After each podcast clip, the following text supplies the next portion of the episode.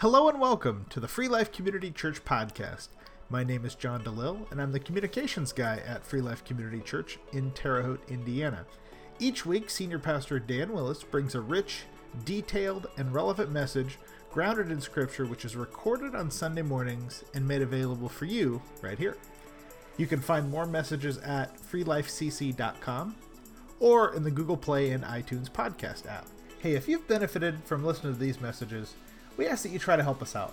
You can help us out in two different ways. First, you can give us a rating in the App Store that you use. Secondly, share this podcast with a family member, a friend, or a colleague. This really does help us to get these messages into the hands of the people who can really benefit from them. All right, without further ado, here's Senior Pastor Dan Willis. This sermon today and this message today. Messages lately have been different than I've been doing over the last several years uh, I've changed uh, a, a, couple of things. Um, I've changed the way I've approached it. I've changed the way I've delivered it, um, at least a little. Um, they're probably not any shorter, but you know, uh, God has been doing some things in me, and sometimes less is better. Uh, sometimes we don't get enough either. Um, I, I, am never going to be a pastor that's going to give you uh, something shallow. It's just, it's just God didn't build me that way. He didn't. And so if he didn't build me that way, I'm not going to become that. There are shallow pastors out there, and that's how they speak. That's fine. And everybody needs to hear, you know, there are people that need it. I get it. But you're here because God sent you here. and he wouldn't have done that, uh, you know, if you weren't supposed to be here. And he, and he, and he wouldn't make, have made me the way I am if he didn't want to. And so uh, I try to give as much depth as I can, and I believe you can get it. I really believe you can. You know why I believe you can get it? Because God put it here. And if God put it here, He, he intended for us to get it, didn't He? And so uh, I think that um, I'm trying to mix the two. I'm trying to mix a little bit more simplicity um, with some of the depth and give us maybe not as many nuggets at once, maybe a little bit less nuggets. So I spread some things out. And one thing that I've come across, I realize that we haven't done enough of is praise Him, proclaim Him, and make known what He has done. Uh, and, and, that's what's in the scripture today. And I don't often speak out of the Old Testament, but when I do, it's usually rather compelling because, um, you know, when we, when we come out of the New Testament, that's given by the Spirit, and it's all about the things in the future and the things that Christ can do, and you're, you know, that sort of thing. But the historical things of what happened, God was still moving back then, you know. God was doing, he, the, the Spirit was in the world, just wasn't given humankind okay? And the Spirit did and prompted people, did things, and came upon people and, and then filled people. That happened many times, okay? Uh, but this is uh, King David speaking in First Chronicles. You have your Bibles turned there. It's in the Old Testament. We don't go there often on Sunday morning, but I'm going there this morning. Uh, First Chronicles uh, chapter 16, the first eight verses, and I want you to, if you if you're willing to write in your Bible, you're willing to outline, you're willing to do something. In verse eight, would you highlight that? Because there's more, there's more than verse 8 here, but verse 8 is where I really want to put my emphasis today. King David, in, in this, this passage, listen, listen to what happens. Uh, in chapter 16 of First Chronicles, he says, They brought the ark of God, and they set it inside the tent that David had pitched for it, and they presented burnt offerings and fellowship offerings before God. Now, this was a big deal. Okay? The ark that had gone before them all these years with Moses and Joshua, uh, brought them up out of Egypt. You know, all this, all this stuff has just happened, transpired. The, the wilderness time, the wandering and all that stuff, ups and downs, ups and downs, ups and downs. Lord knows they've had them. And now David has conquered through God's help and provision most of the world. They've gotten into the promised land. They are starting to settle in. They've got the king that God wants before them, and things are starting to look up. And so he brings the ark in, and it says that after David had finished sacrificing the burnt offerings and fellowship offerings, he blessed the people in the name of the Lord. Did you hear that? He blessed the people in the name of the I want to be blessed in the name of the Lord. Anybody?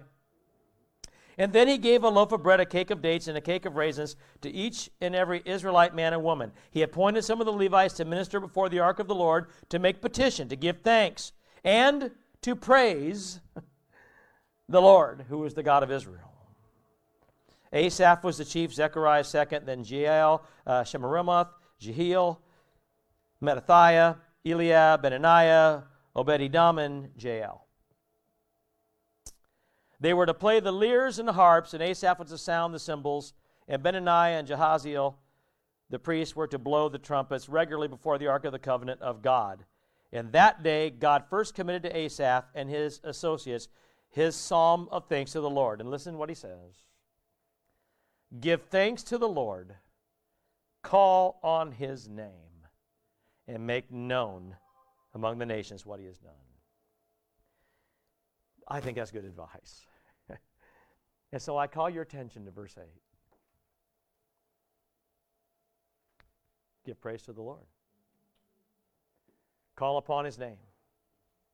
Praise his name. Proclaim his name. And make known what he's done. Friends, this command given by David to the people of Israel many years ago is advice, I think, that more of God's people ought to follow today. It's so simple. It's so easy. It's three things. You can remember it. And I, I believe that if this, fa- if this advice were followed, I think that we would have way more blessings from God. What do you think? I believe we would be able to do more. I think we'd be able to do more with more power. And I believe we'd have more confidence than we typically do. The church, in that manner, would be so more powerful than it is. It would be way more significant than it would be incredibly more influential. Did you hear what I just said? We would be more powerful, we'd be more significant, and we'd be more influential. And isn't that what God wants from His church? Doesn't He want us to be powerful, significant, and influential? Did God put us here to be weak? No. No, He didn't. God didn't place the earth, the earth's church here to be weak. He didn't put it here to be non consequential. He didn't put it here, friends, to be insignificant.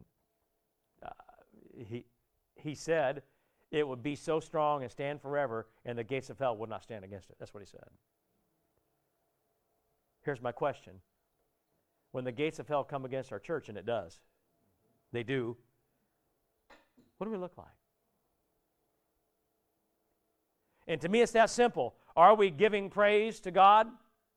Are we proclaiming His name? Are we making known, first of all, to ourselves, and then to one another, and then to everybody else, what He has done? Well, friends, if God hasn't done anything in your life, of course you're not proclaiming that. If God's not doing things in the lives of people around you, of course you're not doing that. How are you going to go out and tell other people what God has done if you haven't seen Him do anything? Well, you can't. Does this make sense to you? Listen, God demands your praise. He demands that you proclaim His name because He is. And why wouldn't we? If God is everything we think He is, why aren't we? Because I have to tell you, I'm not sure that every day I do those three things. I think I do, but I'm not sure. But God wants me to be sure. Does that make sense to anybody in here? God wants me to be sure. So let's talk about these things. Give praise to the Lord. You see, there are many things that we should thank the Lord for in this physical realm. I, I, you know, we, when we pray, we, we do thank God for things, don't we? I mean, Jesus taught us to pray that way, didn't he? Give thanks unto God uh, for the things he has done. Physical things, what? Well, food, you know, health, clothing, shelter, even our freedom and protection. Yeah? And, and listen, you're going to add more things to the list. Okay? And yeah, they all came from God, sure. But I, I would like us today to think of the things in the spiritual realm that maybe we haven't necessarily thanked Him for, but we should never cease thanking Him for. Right? The tangible things are there, sure, but friends, Jesus said that man, and he meant women too, don't humans don't live on bread alone. But that's the things we begin to thank God for because we like that stuff. Sure. But what if we were to not have any of those things, that we would die of starvation or from being cold or too hot or, or whatever. People do. What Jesus is saying is that it doesn't matter how young or old you are, it would be better to have the kingdom of God in your hand and in your heart and live eternally than to live even one second on this earth. Do you understand that? So, why are we only thanking God for the earthly and this life provisions that He provides? Why not the things in the realm of the kingdom? Those are the things we ought to be thanking Him for because they're the ones that are permanent, they're the ones that are going to last, and they're the ones that matter. We should thank Him for providing His Son as an offering for our sin, don't you think? I mean, Right? This, this is Christianity 101. This is where it all, it all stands or falls right here. Your entire life, eternal, either comes or goes, exists or doesn't, based on that alone. It, it, it, just does. Why? Because without it, we would be what? Lost forever. There be there's no way out, friends. There's no way out of lost. You know? Even in this world, how many without GPS? Who remembers days before GPS? Right? Hey, listen, let me tell you something. GPS isn't always what you think it is. GPS is taking me someplace that I know wasn't right. You know. So, but here, I'll tell you. And, and here's what guys do guys are lost and they will never admit that they're lost. Girls, I didn't ask you for an amen. I didn't. But it all came from over here, did you notice? guys, guys do not, they don't, you know, egotistical as we are, we don't, we don't want to admit it. And I, I began to wonder about this.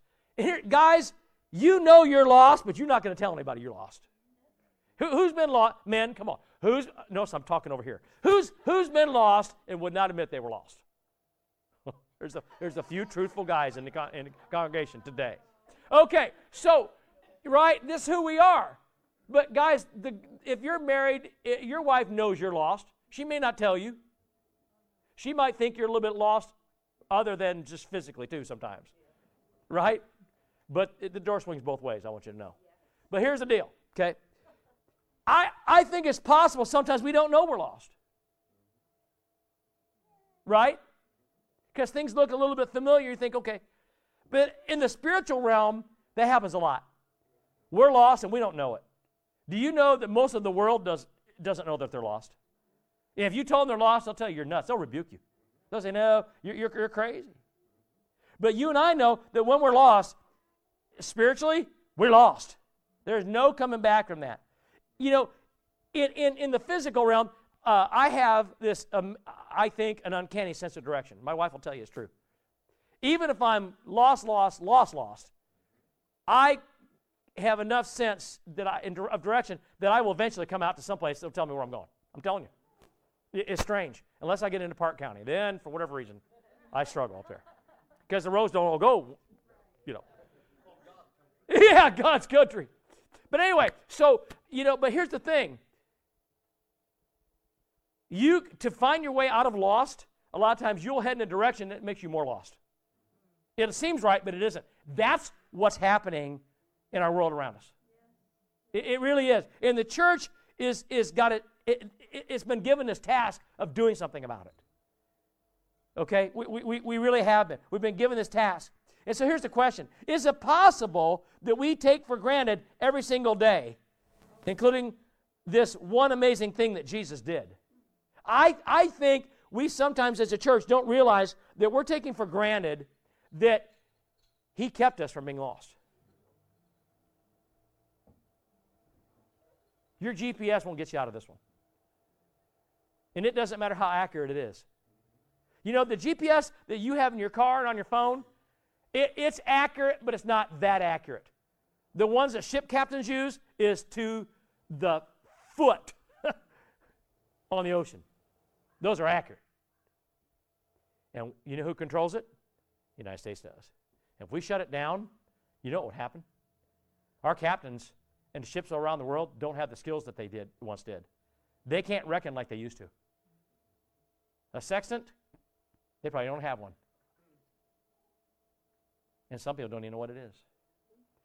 Friends, you shut down GPS, we're screwed. I mean, wouldn't we be? Here's the thing what Jesus did can never be revoked, it can never be shut down, it can never be turned off. It's there for good. He did it. And as I began to think about that, if that's so, why am I not thanking Him, remembering it every single day that He did that? I mean, do we live each moment like we're thankful for what He did? And I thought, seriously, what might it look like if we did live each moment showing how thankful we are that we're no longer part of that group that's lost? Because what I see in the church today is this complacency that proves that we feel like we're somehow entitled to what Jesus did. You know, and if you if you think about this for a second, I'm not trying to be a Debbie Downer here. But here's what I'll tell you. As the world and the generations behind us continue to become more entitled than the one previous. And you know that's happening, right? Who knows that? Now you can you can blame whatever you want on how it happened. It's happened. Oh, we we're, we're part of it too. We did it, and we were a little bit entitled, not near as much as these generations behind us. But but every, I think everybody's been entitled in some manner, because that's just Satan's way. But if, it, if it's happening that it's becoming more and more so entitled in society alone, do you not think that that will permeate into the church and people will become more entitled there? Well, it has. Okay? And, and that's how these heresies pop up and begin to run the church. These wrong ideas, these wrong thoughts, this wrong uh, theology if you want to call it that, that's been popping up, friends. And, and, and to me, it all stems from what Jesus did. Because what happens is we start to think that what he did wasn't that significant. Or we start to think that, well, you know, I, I, was, I was owed it. And that cheapens and waters down and takes away from what he did. And if my Christianity stands or falls on it, what does that tell me about my Christianity? It's not what it ought to be. You see, we should also thank Him for providing us this Word of God so that we know the truth. But here again, you know where this is going. The, Word of God is the Word of God, and it tells us the truth, doesn't it? Then why are more and more Christians getting away from it then? If the premise of Christianity stands or falls on the Word of God, then what kind of Christianity are we going to have? And more to come on that. You see, in this day of deceit, hypocrisy, lies, and wrong belief systems, there aren't too many things that any of us can really bank on anymore. That we know that that's an absolute. You might even wonder every single day how many times you've been lied to. Have you ever wondered that? You know, I don't wonder anymore each day if I'm going to be lied to, but when. Right? Used to be that pretty much everybody was truthful. If you turned on the television and you got uh, CBS News, because everybody, I think, watched it back then when Walter Cronkite ran it, you pretty much knew that what Walter Cronkite said was probably true. Not so much anymore. And I'm not bashing any networks, but I have to tell you, I read things on Yahoo and CNN that I know darn well are a lie. And they're going to be mad at me. Somebody's going to go, I can't believe you said that about CNN. You know, friends, I, I don't, right? I, I just don't, I don't believe it anymore because the credibility is gone. And so, and I'm not picking on news networks. Don't hear me say that. But, but what I do know is that you might wonder how many times you've read something, you've heard it on television or in the media that simply you believe is not true. But thankfully, the Word of God is always the absolute truth. And you know what the other side is going to do? Everything in their power to discredit the Word of God. Amen. And they are. They're doing it. But, I mean, it's the one thing that we can read and never have to wonder about, you know? You know what the beautiful, beautiful thing for me is? It hasn't changed from the moment it was conceived. Oh, there's been people who's tried to change it. And there's been people who's tried to misinterpret it. And there's been people tried to discredit it. But guess what? God says that's never going to happen. and henceforth it hasn't. If the Bible somehow was proven or to be true or disproven in some manner, believe me, CNN would be all over it. Heck, they all would be. And again, I'm not picking on CNN or anybody else. I'm simply saying I don't believe everything I hear from them. But I believe everything I read in here. Do you? So when you spend more time listening to the news of this age than you are in the good news in here, there might be a problem with your Christianity.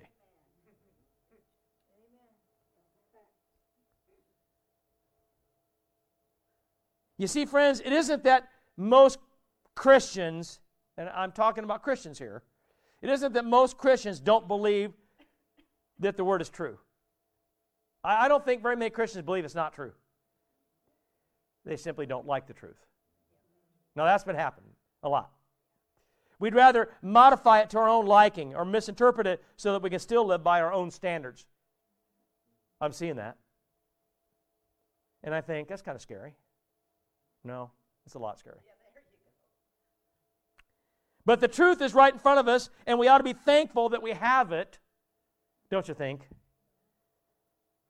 And that is still the standard that we should live by, has been for 2,000 years, you know. Even before that, really, if you, if you go back into the when the Old Testament people were using the Old Testament, the Torah, right? And the Pentateuch. Those are words you probably don't know much about, but just suffice to say, it's the law in the first part of the scripture that Moses wrote. Okay? They had that, you know. It was true then, it's true now. You know why? Because God put it there. Didn't He?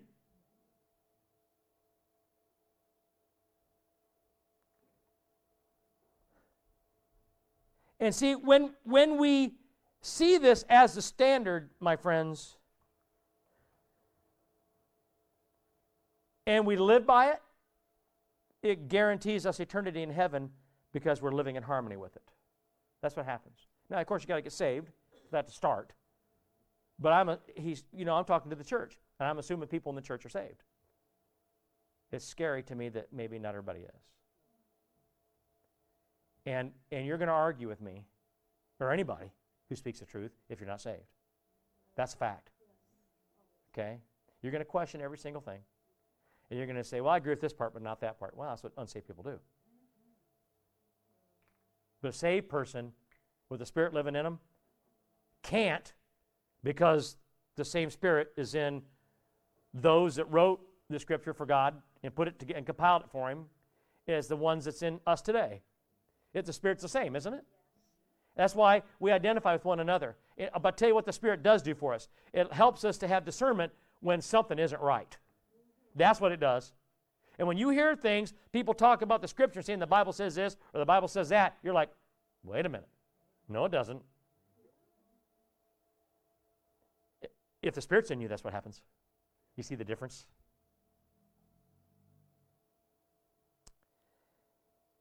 we also ought to thank Him for sending the Holy Spirit to convict us of sin and bring us to Christ. Because I, I, I, didn't, I didn't know I was a sinner.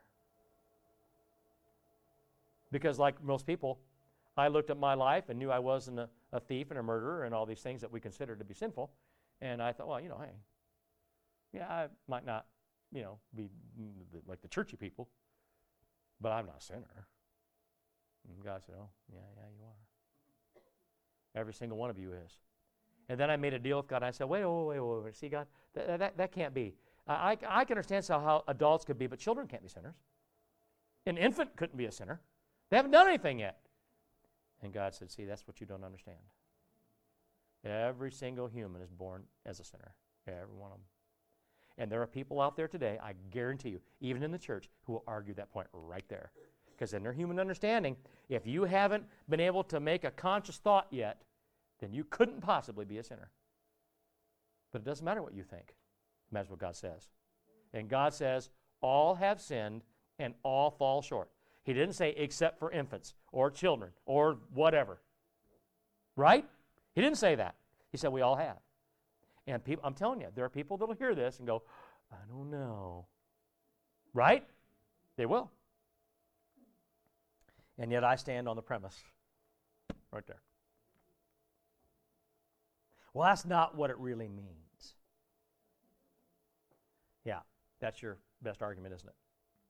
That's what we do when we don't want to believe it. And then we can use most of the scripture that we think will get us into heaven, and then we'll modify the things that we want to to suit us. Tell me we haven't done that. And I, I, can, I can prove to you that we have, my friends. And so I get nervous about that when I hear it. And what the Holy Spirit does, He does it to me, I'm sure He does it to you. It's this like gentle nudging from, from within your own heart lets you know that you've done wrong or thought wrong. And, and he doesn't tarry neither. you know, for me, it's like uh, it, it, isn't long after I've done it. Anybody with me here? It isn't long. And here, here it's like it's like, oh, here we go again. right? Anybody with me here? Here we go again. Yeah, Lord. Okay. You see, without it, we might never know we're doing wrong. We might never know we're sinful. We might never know these things. And here's, here's a we do want to know that we're sinful, right? You do want to know when you're wrong, right? See, I'm not sure. I mean, we, we'll sit here today and say it, yes. But tomorrow, okay, maybe we've got too much church in us from on Monday, maybe Tuesday. How am I doing so far? Yeah. Yeah. I ask this because, well, is it at all possible that maybe we don't really want to know? Because in our minds, somehow, if we don't know about it, we're not responsible. See, that's how society thinks. But, friends, here's the deal even the, our human law doesn't provide that for you. I promise you, you can stand up to any judge and say, I didn't know. And the judge is going to say, But you did it. It doesn't matter if you knew it was wrong or not. You still did it. Therefore, this is the penalty. The law is the law. That's what they're And we'll go, Okay. I don't like it, but okay. But when God does it, it's like, That's not fair. You know? I mean, I can't tell you how many traffic stops I've made, and people said they didn't know that they were exceeding the posted limit.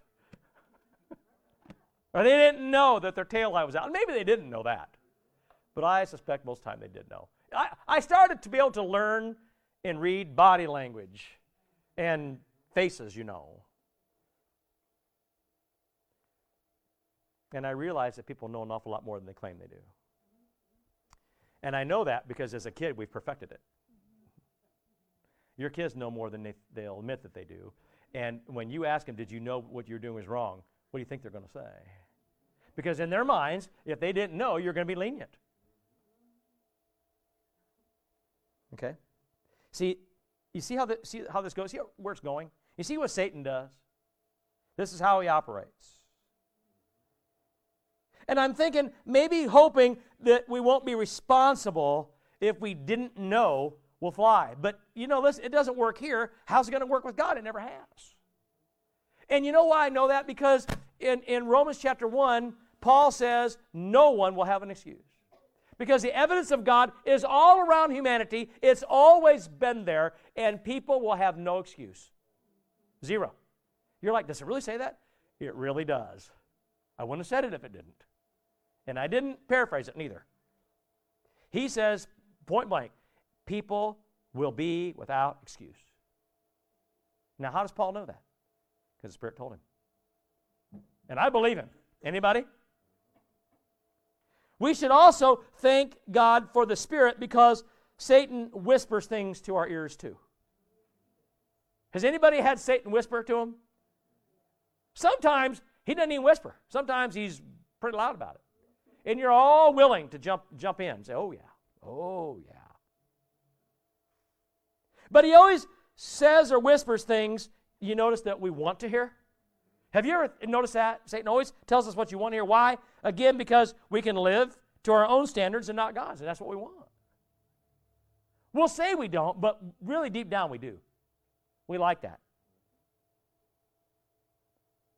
And lastly, I think we should thank Him because He's given us the assurance of salvation and victory. Golly gee, friends, I,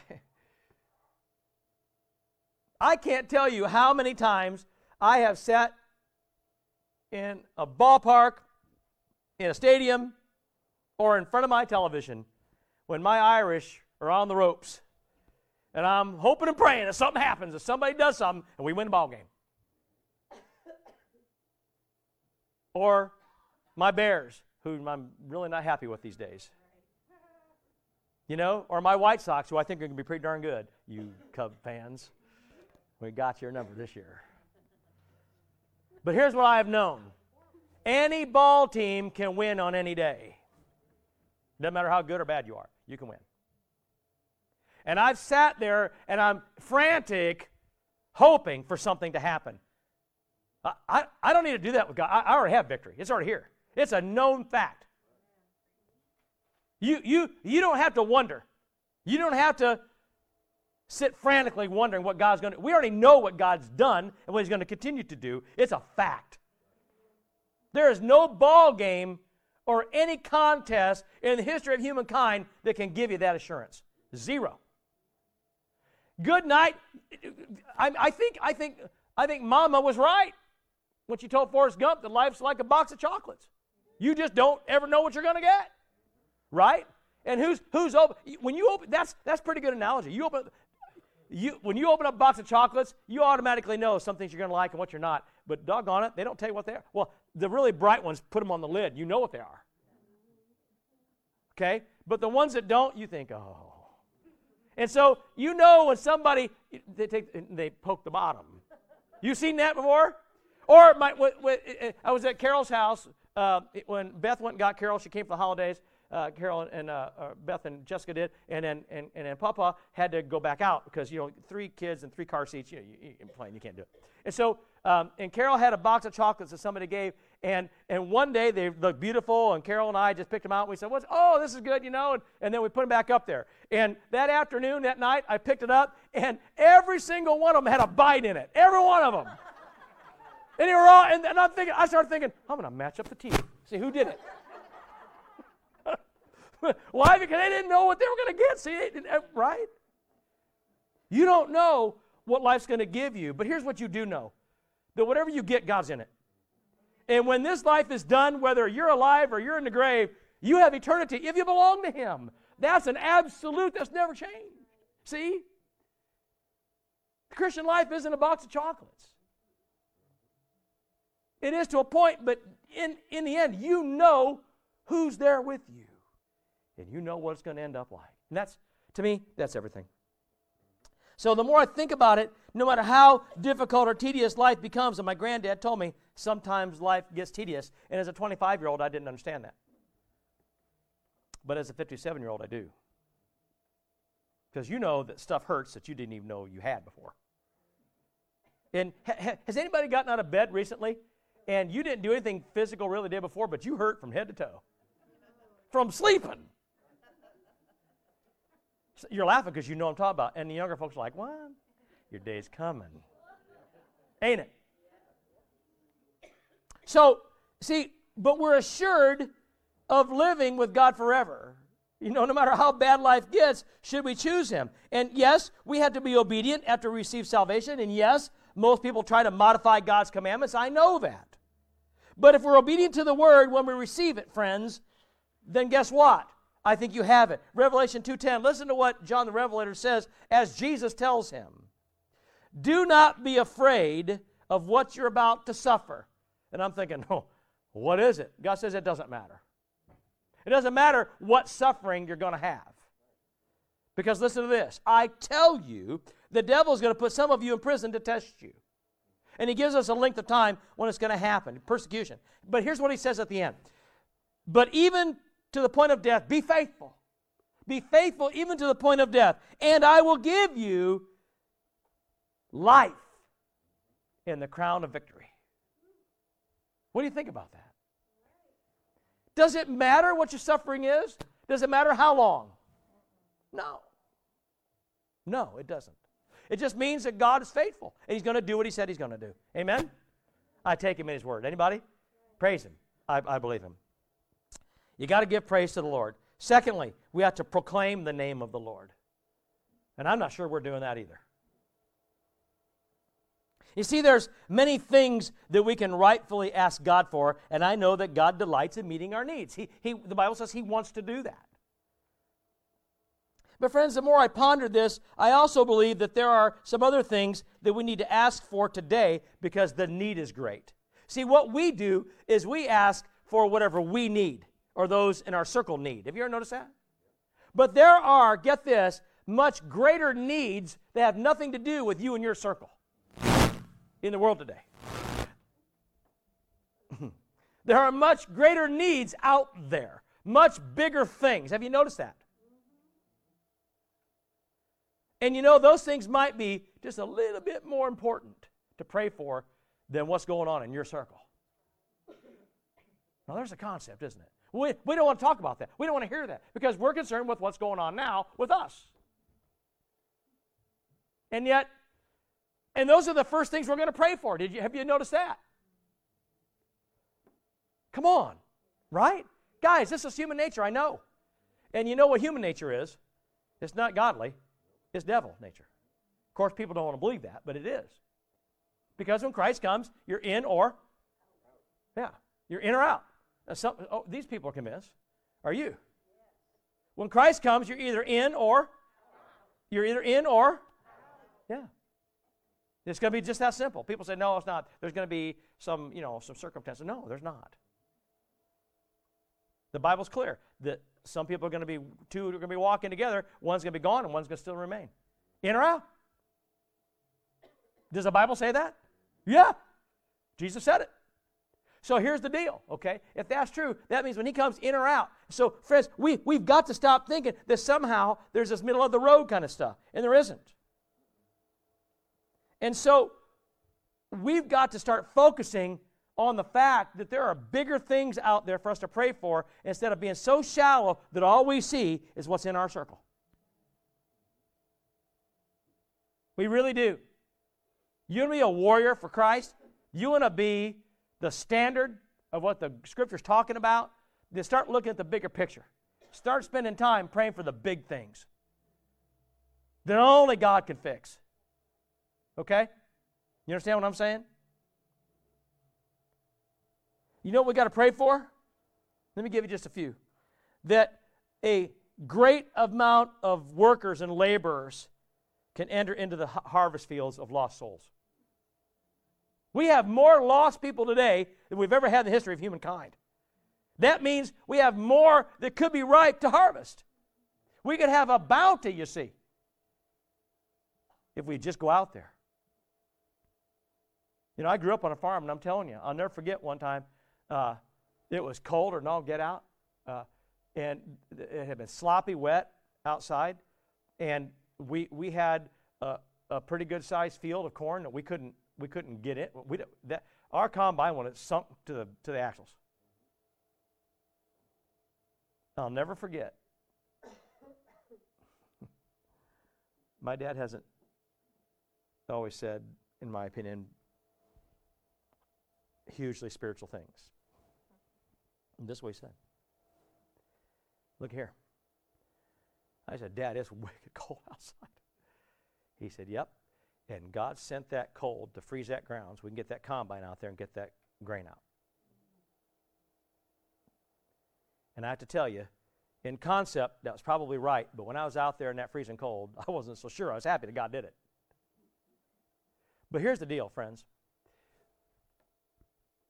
Dad said, if we don't get out there and get that grain, he said, I've never known any farmer, any person that sit there and looked at it and it, it came in. You got to get out there and harvest it. And isn't that true about souls today? If we're not out there, if we're not out there, you know, if you stand on the edge of the field and saying it's too cold, it's too hot, right? Extremes. You, you stand on the sideline and you say, I'm too busy. I'm not smart enough.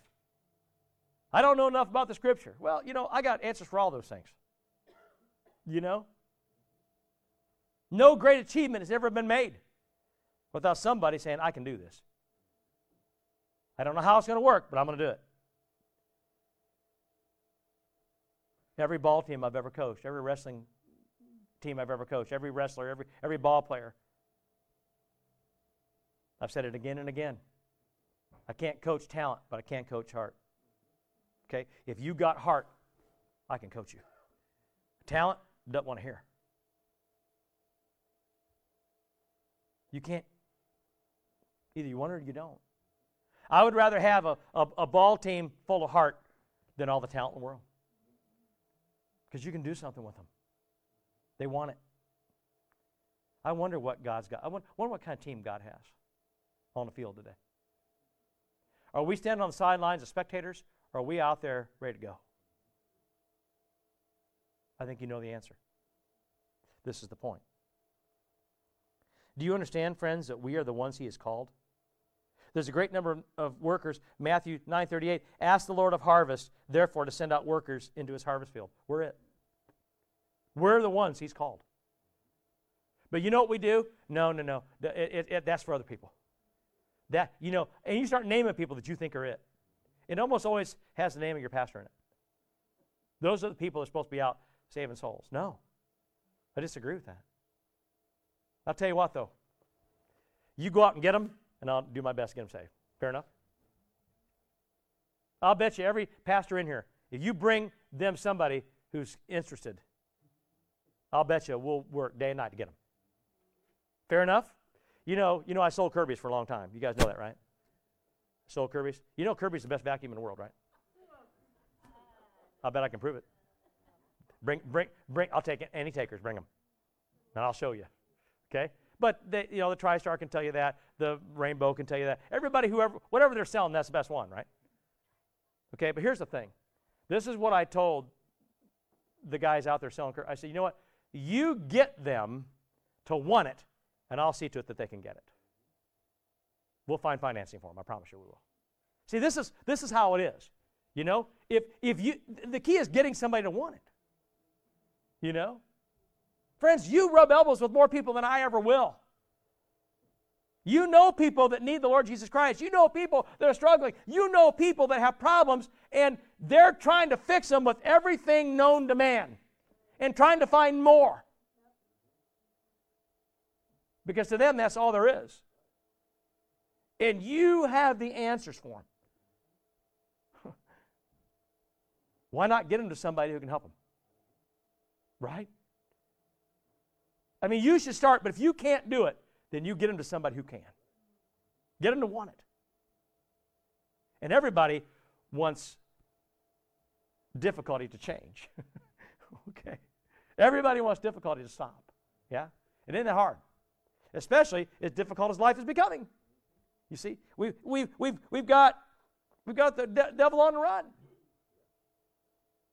That's the point. A few weeks ago, Beth and I were watching a few of our grandchildren on a Saturday morning, and Beth was making breakfast, and I was helping.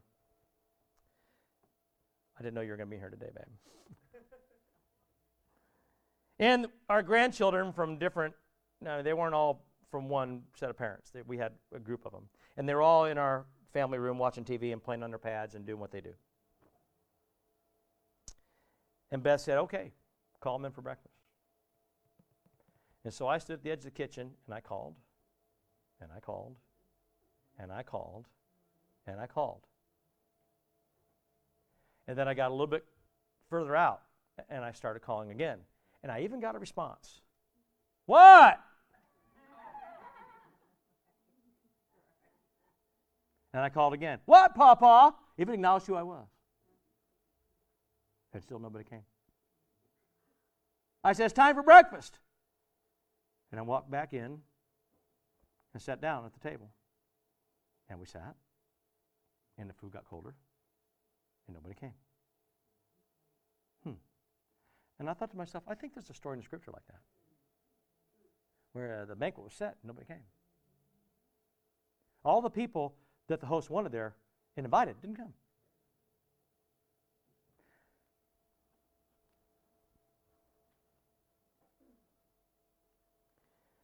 And so finally, I had to get up and I had to go chase him down. And I said, hey, breakfast ready. And they all just looked at me. Some of them didn't hear me. Some of them heard me. I said, You heard me? Yeah. There is no. No answer as to why they didn't come.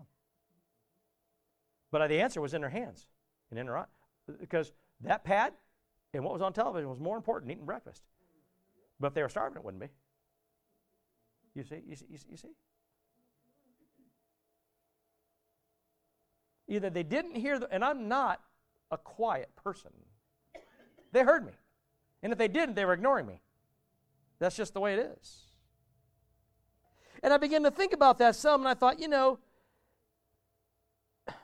those that didn't hear me had tuned me out. Those that did were too busy doing other things to obey. And I thought, do we sometimes somehow think that maybe we're maybe doing this to God? Let's get real. Have you tuned God out? Have you heard Him, but somehow you were too busy to do anything with it? I know it's possible because I know for a fact that I've received texts and I was too busy to answer at that moment, so I didn't. And guess what happened? Never did. And then somebody wants to know, hey, didn't you get my text? And what do you say? Uh, you don't like it. Right? You don't like it when somebody does it to you. And yet we do this to God all the time. All the time.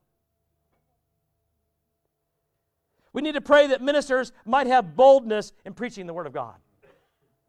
We, we, we, need to pray, we need to pray for this. I think Christians and the church in general is in denial. That's what I think. That's my opinion. I'm entitled to it. This is America still. People aren't going to like it. I know that. And no, I'm not going to go with the flow. Tickle their ears and tell them what they want to hear. I'm going to call it as I see it, and I see that we're in denial. People don't seem to want to hear that God will bring judgment to the unrighteous. They don't seem to want to hear that. Maybe it's because some ministers are afraid to preach what I call doom and gloom. I know that there are some churches out there today where you will never hear a message like that. Not ever. Because they don't want to upset anybody. I know it. But I'm not here to talk about other churches. I'm just telling you like it is. Maybe it's because their church leadership won't allow them to, and I've seen that before. But I've never known any barnyard in the history of humankind where the sheep ruled the shepherd. Ever. Hmm? But either way, the problem is that this is part of the truth. And isn't it just possible that Satan doesn't want people to know the truth? Have you, have you considered that? Come on, that's an oxymoron. He's been at that from day one. From the very beginning, when we get his name in the first place, he was starting right there, wasn't he? And if, if this is so, wouldn't it just be like Satan to get people to believe that nobody's going to go to hell? Wouldn't he want people to believe that? Would he want people to believe that hell isn't even a place, not even true? Well, there's pastors preaching that. Now, where does that come from? Does it come from, come from God? No. The Bible declares Satan and hell to be true. so, what are they preaching from then? Right? That there is no devil, no hell? Who, where'd they get that? Well, of course, Satan wants them to believe that, wants them to preach that. Because then you don't have to do what the Bible says. You see. So, if that's true, what else might the great deceiver actually be trying to get people to believe? Have you thought of that? And if pastors won't tell the truth, who's going to? You know, there are entire churches, big churches, that don't believe in the Word of God as it stands. And that way they're free to interpret it any way they choose. Isn't that right, Pastor Bob? Exactly right. he didn't even know what this message was today. He had no idea that this is one of my points. Did you? No, I didn't. But he sent me a link about a church that does exactly that. And I'm like, I started laughing. I'm like, God gave me an example. He gave me an example right there, and Bob knew nothing about this. There's a huge church in Nashville, Tennessee. It's called a Progressive Christianity Church. Huge church. How many people, Bob? 20 some thousand? Yeah. Yeah. Huge. They've come right out and said that the Bible is not the Word of God. Straight up. It's on their site. Read it. Look it up. It's right there. It says it's not. Doesn't it? it says it right there. So, friends, if the Bible isn't the Word of God, and I'm not going to tell you who they are, you'll find it. You're, you're, you're bright. It doesn't matter who they are. What I'm saying is it's happening. Okay? If, if the Bible isn't the Word of God, well, they're not going to teach it, are they? So, what standards are they using for their brand of Christianity then? If it isn't this, then what is it? Where are they getting it from? Who wrote that one up? Who made, who made that stuff up? Human thought? Who controls that? See? Do you understand where this is going? See, we'll, this is what we'll do as humans. We'll look at the people that are Satan worshipers in the Church of Satan in the Satanic Bible and say, oh my gosh, that's terrible. And then we'll look at churches that progressive like this, that don't use this, and we'll say, well, you know, that's their opinion. At least I know where the Church of Satan stands. I know what they are. They know what they're trying to be. I can deal with that. But when you mix truth and heresy together, which is what Satan does anyway, that makes it a church of Satan too. They don't label it that way, but that's what it is. Now, now that church will be furious. That pastor will call me up and let, give me the what for if I said that. Any of them would. I guarantee you they would. But I begin to think, well, if they don't use this, what makes them Christian at all? I mean, isn't this the epitome of Christianity? What will God say to those who have dumped His word for their own brand of Christianity? One can only imagine. And I'd rather not. Lastly, we need to pray that God's people might become doers of the word and not just listeners. Not just listeners. James 1:22 don't merely listen to the word and so deceive yourselves, rather do what it says. Now, this one might be the most difficult in this, this second point because I wonder if we all just want to feel good. you know, I don't wonder. I said that for the benefit of the message, but I know we want to feel good. I come across Christians all the time that just want to feel good. And feeling good is okay. I, I understand. But you got to understand the cold, hard facts and truth, too. You know, you can't, you know, we make fun of people that act like horses with blinders on, put or ostriches in the sand. Yeah, come on, you've made fun of people that did that. Yet when you do it, you don't want to hear it. When I do it, I don't want to. We none, none of us do. We don't want to hear it when we're it. Now, if we look at progressive Christianity, this is certainly true. But what about those who say they believe in the Word of God? See, I expect progressive Christian places who say that this is not the Word of God to act that way. But people who say that they bank on this, that they believe in this, and this is their standard, and this is what molds them, I have a problem when they don't. I have a serious problem when they don't. And it might be us. You follow me here? You see where I'm going? Those who actually read it, or at least listen to those who preach it. The big question is how can you hear this teaching and then not do what you've been taught. You know, you know what the what the big slap in the face to God is when when a pastor on television or in a church or at a symposium or at a teaching seminar makes this these big points and people go, "Oh, amen. Yes." They're doing this and then they go and go right out there and that's the biggest slap in the face to God there is. You're going to sit there, "Oh, amen. Amen." and then go outside and gone. And tell me that not happening every day, all the time. Can't tell you how many times I've been on the radio, listen to BGL as much as I can till I go out and we'd lose it, you know, when it goes so far. But they'll have people on who give little nuggets of this and that, and and or heard little piece, and I'll think that's good stuff, man. That, and and by the end of the day, pff, forgot about it. That's, yeah. So it doesn't just happen, you know, to lay people. It happens to pastors too. But the big question is.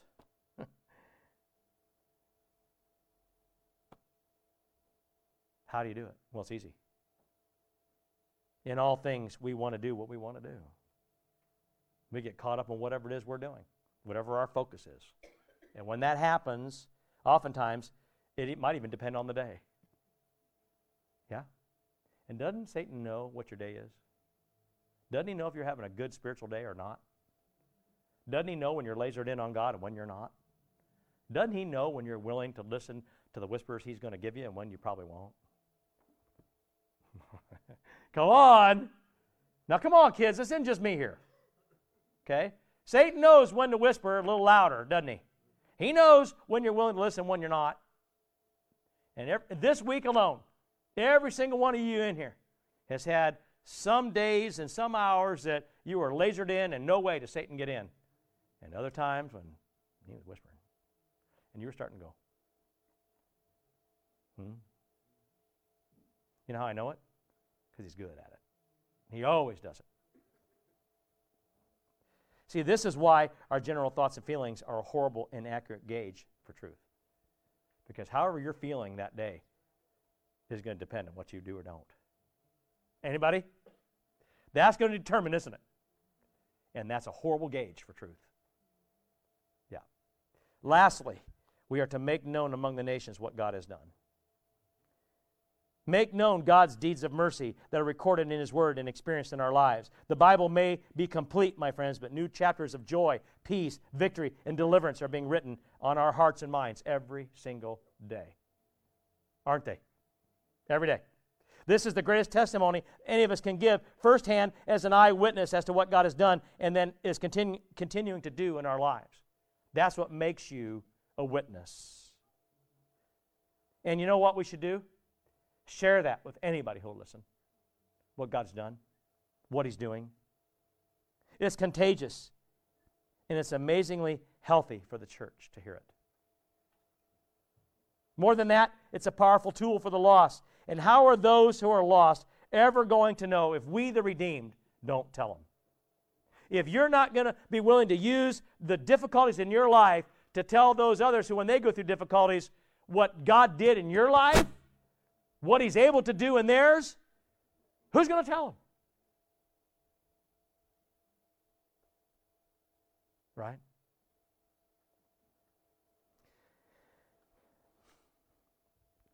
We need to make known God's deliverance from Satan and the penalty and power of sin.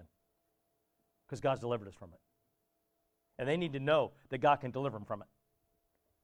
Not just from death, but from the power of sin. You understand that? Because people say, I want to, but I can't do it. Yes, you can. God can deliver you from that too. He has. People have to know who Satan is and what he does because of our past experiences with him. And not only that, but when Jesus exposed him and his wickedness. We already have some idea where he's going to strike. Jesus told us already. We know. You don't always know it's coming, but you know where. You even know how a lot of times. Now, look, Friends, yes, I know that this kind of talk is gloomy, but people have to know that the wages of sin is, yeah. We got to tell them that because they don't think it.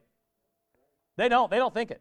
And the exciting part is the opportunity to tell them the good news of what Jesus has done and his deliverance from all of this and his gift of it to us.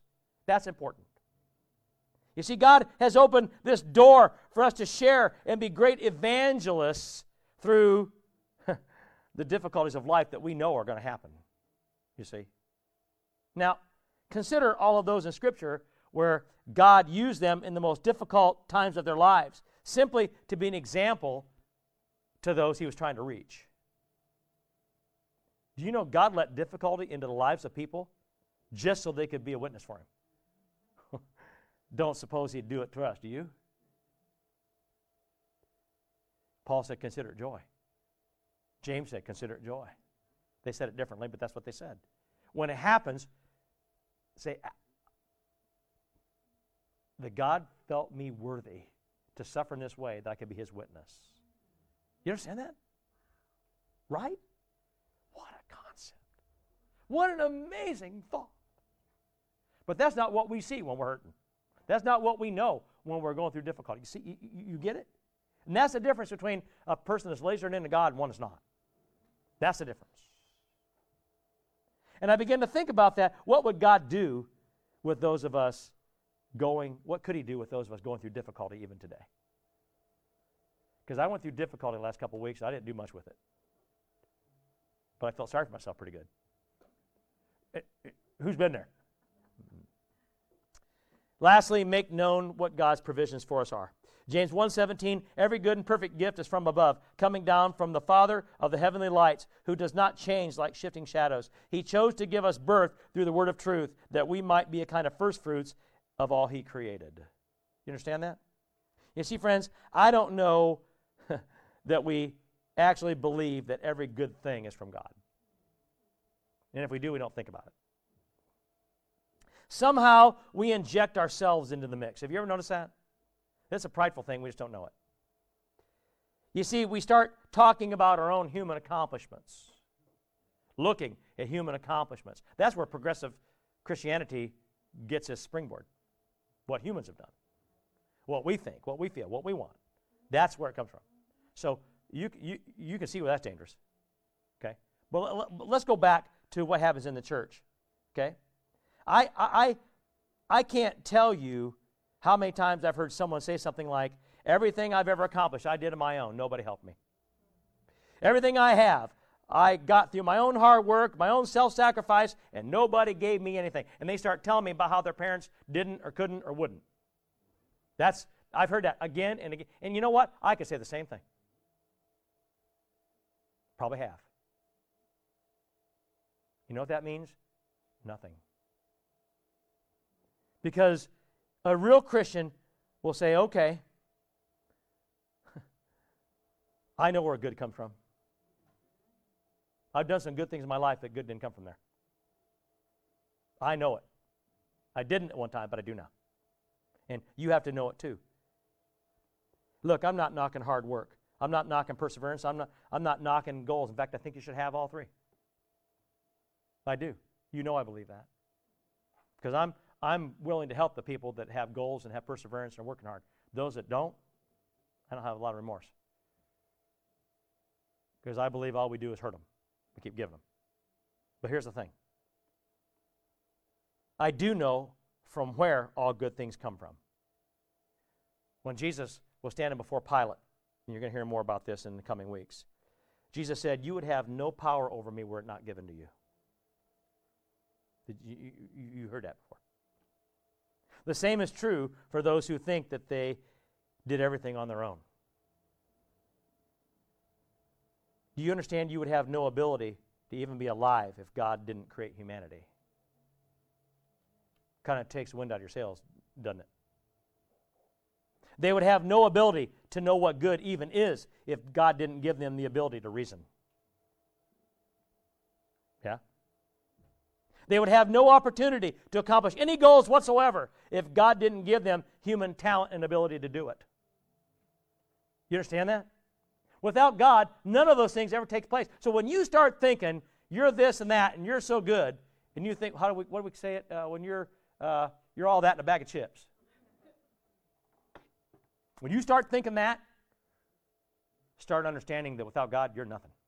You don't even exist. You have no abilities you don't even have life. You start thinking about that, and all of a sudden starts putting things in perspective now. Because without God, there is no life. I think it's high time, friends, we begin giving God praise for what He has done. And even more so, proclaim to everyone who will listen, and even those who won't, what God continues to do because He ought to be praised. And as our worship team comes, let me, let me share just a couple quick things with you. You remember when we were kids and our parents were always giving us advice and they were giving us pointers from their experiences so that we would be spared, you know, of making some of the same grave mistakes that they either did or that they knew would hurt us. Because if, if, if, you say, well, I didn't have a parent, fine. Somebody did it for you. Somebody in your life did it. I know that. Remember also how you always thought you knew better and that you got into predicaments that probably could have been avoided. Now, I'm not the only one in this room that did that. Can you now think back that you have this experience and realize how right those influential people in your lives were? Jesus Christ, through David, is talking to us today out of experience. And like our parents, he wants us to listen to his advice because he knows, friends, what is best for us and what's going to be best for us. The question is will we listen or will we have to learn it the hard way like we typically do? The difference between ignoring our parents or ignoring Christ, my friends, is huge. When we were kids, we might have had to suffer a little while or endured a hardship for a little while, but now your ignorance, your disobedience, will cost you everything and you will suffer for eternity. Do you get that? Forever.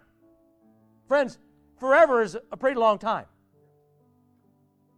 And the choice is ours. Now, if we had known as kids what we know today, I think we'd say we would have listened. I know I would have. I might not have agreed with everything, but I would have listened.